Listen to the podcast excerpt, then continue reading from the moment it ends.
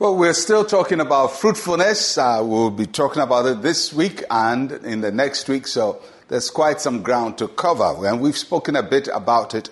Now we go to Genesis chapter 1, verse 28.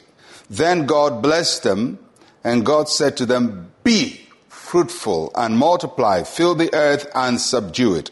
Have dominion over the fish of the sea, over the birds of the air, and over every living thing that moves on the earth.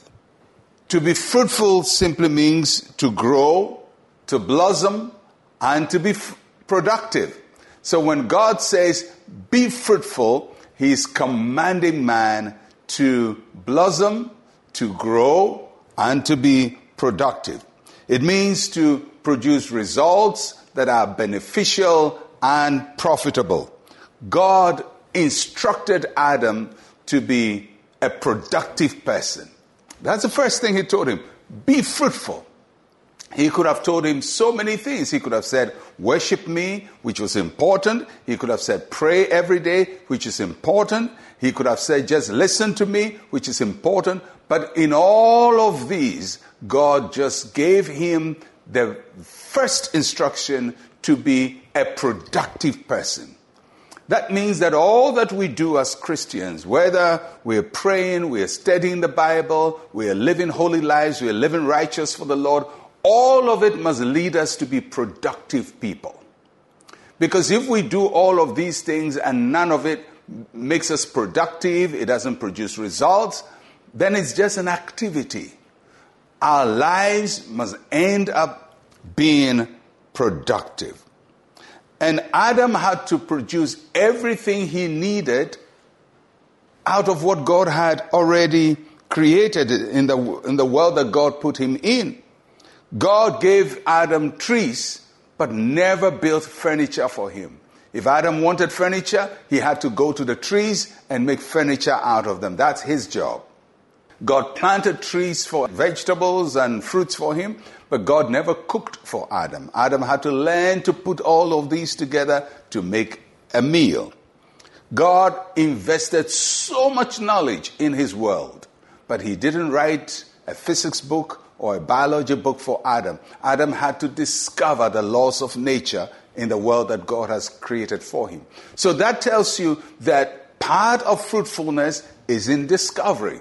Part of fruitfulness is in taking what God has given us and using it productively and beneficially. Of course, part of it is having babies, having children, but that is only one aspect of being fruitful or being productive. We become productive in so many other areas of our lives. So when God said, be fruitful, it was not only to Adam, it is to all of us, to the human race. Be fruitful. Be fruitful is an imperative. In other words, you can't do anything outside of it. You can't choose, oh, I will want to be fruitful, I don't want to be fruitful. You have to be fruitful.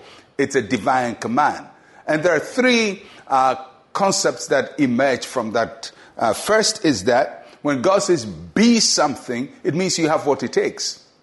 God will not say, be fruitful if you don't have the capacity to be fruitful. You don't have what it takes to be fruitful. So each one of us have what it takes to be fruitful. Secondly, it means be something means show it, demonstrate it. So fruitfulness cannot just be something inside you that nobody sees. It has to be seen, be, manifested, uh, produce it.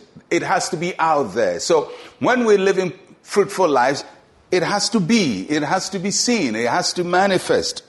And being fruitful is a command. To obey is not a suggestion, uh, it's not uh, God's uh, uh, opinion that is left for you to determine whether it's right or wrong. No, it's God's command. We must be fruitful. He didn't say try to be fruitful. He didn't say attempt to be fruitful. He says be it. So you I have no excuse, you have no excuse not to be fruitful. And next week we'll look a, a little bit about how God looks at us when we are not fruitful and how God treats us. But just get it. It's a command. We have to be, we have to manifest it, and we have what it takes. So, be fruitful. That's my word to you today. Let's pray. Say with me, Heavenly Father, I accept your command for me to be fruitful. From today, everything I touch flourishes. In Jesus' name, amen and amen. Be fruitful. I'm Pastor Mensa Otabil. Shalom, peace, and life to you.